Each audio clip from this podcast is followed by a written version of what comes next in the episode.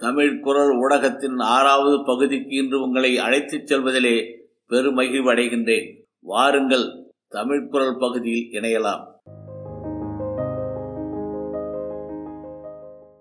வீழாத்தமிழன் தியாகி சுப்பிரமணிய சிவா சிறந்த எழுத்தாளர். அவர் வெளியிட்டு வந்த ஞானபானு என்ற மாத இதழில் அவர் எழுதிய சில கட்டுரைகளில் சில அரிய செய்திகளை சுருக்கமாக உங்களோடு பகிர்ந்து கொள்ள விரும்புகின்றேன். இதுவே என் தேசம் சுயதர்மம் திருக்குறளின் மேன்மை என்ற இந்த மூன்று கட்டுரைகளில் சிவா கூறும் அரிய கருத்துக்களை இன்று நாம் பார்க்கலாம். இதுவே என் தேசம் என்ற கட்டுரையில் நம் பாரத பூமியை பார்த்து இதுவே என் தேசம் என்று பெருமைப்படாதவர்கள் எவர்? நம்முடைய ஆத்மாவிற்கு ஆனந்தத்தை அளிக்க வல்லது எது? ஒரு நிமிஷமேனும் நீங்கள் சிந்தித்தது உண்டா? நமது மாதூர் பூமியாகி இந்திய தேசமே இத்தகைய மகிழ்ச்சி அளிக்க வல்லது இந்திய தேசம் ஒன்றுதான் ஈஸ்வர சிருஷ்டியில் இயற்கை வினோதங்களை மனிதனுக்கு எடுத்து காட்ட வல்லது இந்திய தேசத்து மனிதனே ஆச்சரிய சுரூபம்.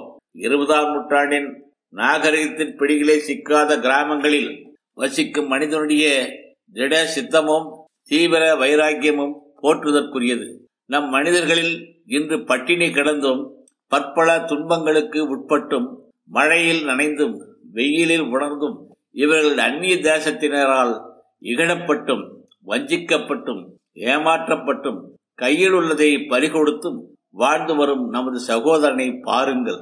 பரிபூர்ண சுதந்திரத்தை அடைவதே நம் மனிதனுக்கு விருப்பம். மனிதன் அதை விரும்புவது பெருமையே சிறுமையன்று. ஒருவன் தனது சகோதர ஜனங்களுடைய துன்பத்தை போக்குவதற்காக சத்தியத்திற்காக எதிர்ப்படும் எவ்வித ஆபத்துக்களையும் லட்சியம் செய்யாது உழைப்பவனே இந்தியன்.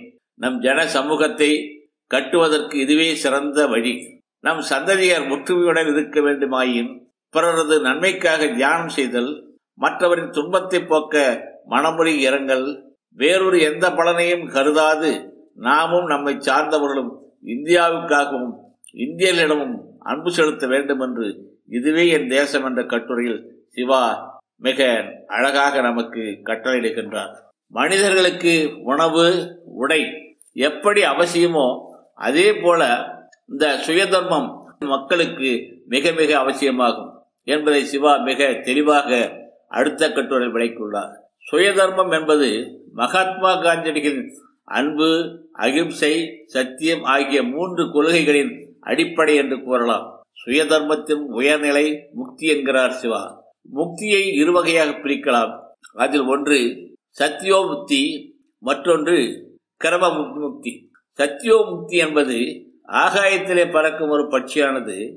தனக்கு பசி எடுக்கும் போது தனக்கு வேண்டிய பழங்கள் உள்ள மரத்தினை நோக்கி திடீரென்று பறந்து வந்து மரத்திலே அமர்ந்து பழத்தை உண்டு பசியாறிய பின் பறந்து செல்வதைப் போல தீவிர வைராக்கியத்தை கை கொண்டு புத்தர் பெருமானைப் போல அனைத்து பந்தங்களிலிருந்து விடுபட்டு ஞானத்தை கை கொள்வதே சத்தியோ முக்தி என்று சிவா கூறுகிறார். கர்மமுக்தி என்பது ஒரு எறும்பானது பசி எடுக்கின்ற போது மரத்தில் ஏறி மெல்ல மெல்ல ஊர்ந்து பழ இருக்கும் இடம் தெரியாமல் அம்மரத்தின் எல்லா கொம்புகளிலும் சுற்றி சுற்றி இறுதியில் பழத்தை கண்டுபிடித்து உண்டு திருப்தி அடைவதைப் போல சிலர் எல்லாவித தொழில்களிலும் ஈடுபட்டு கொண்டு பந்தங்களிலும் இருந்து கொண்டே இறுதியில் முக்தி அடைவது போன்றது கர்மமுக்தி என்று விளக்கமளிக்கின்றார் சிவா. அடுத்து சுயதர்மம். என்ற கட்டுரையில் சிவம் குறிப்பிடுவதாவது மானிடர்களே சுகம் சுகம் சுகம் என்று ஏக்கம் பிடித்து திரிகின்றார்கள். எவரவர்களுக்கு எது சுகம் என்று கருதுகின்றார்களோ அந்த சுகத்தை அடைய பல வழிகளிலே முயற்சிக்கிறார்கள். அதில் சிலர் வெற்றி அடைகின்றார்கள்.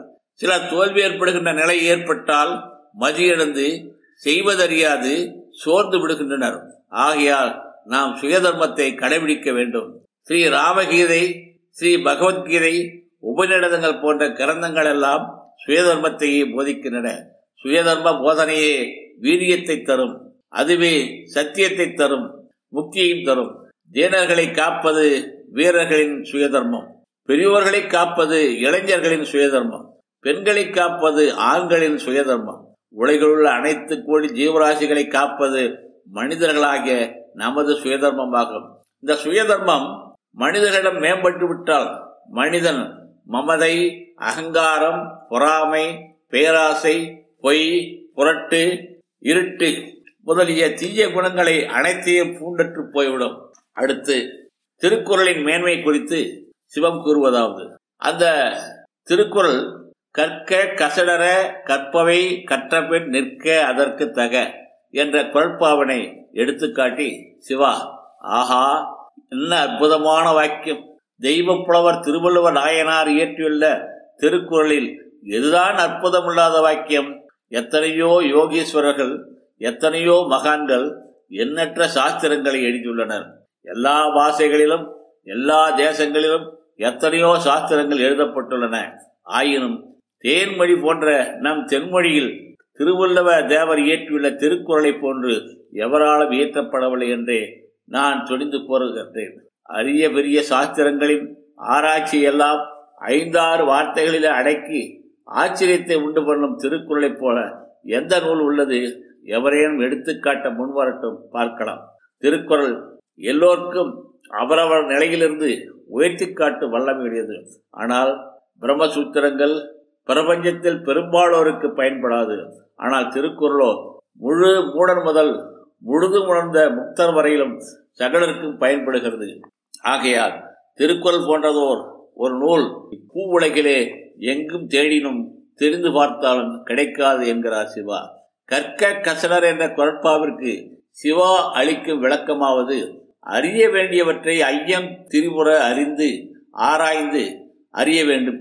அங்கனம் அறிந்த பின் அவ்வறிவை அனுபவத்தில் நிலைநிறுத்த வேண்டும் என்று ஒரு புதிய விளக்கத்தை அளிக்கிறார் சிவா. மனிதன் உள்ளத்தில் அடங்கியிருக்கும் அறிவினை விளக்கமே கல்வி எனப்படும் என்று சுவாமி விவேகானந்தர் கூறியுள்ளதை சிவம் ஏற்கிறார்.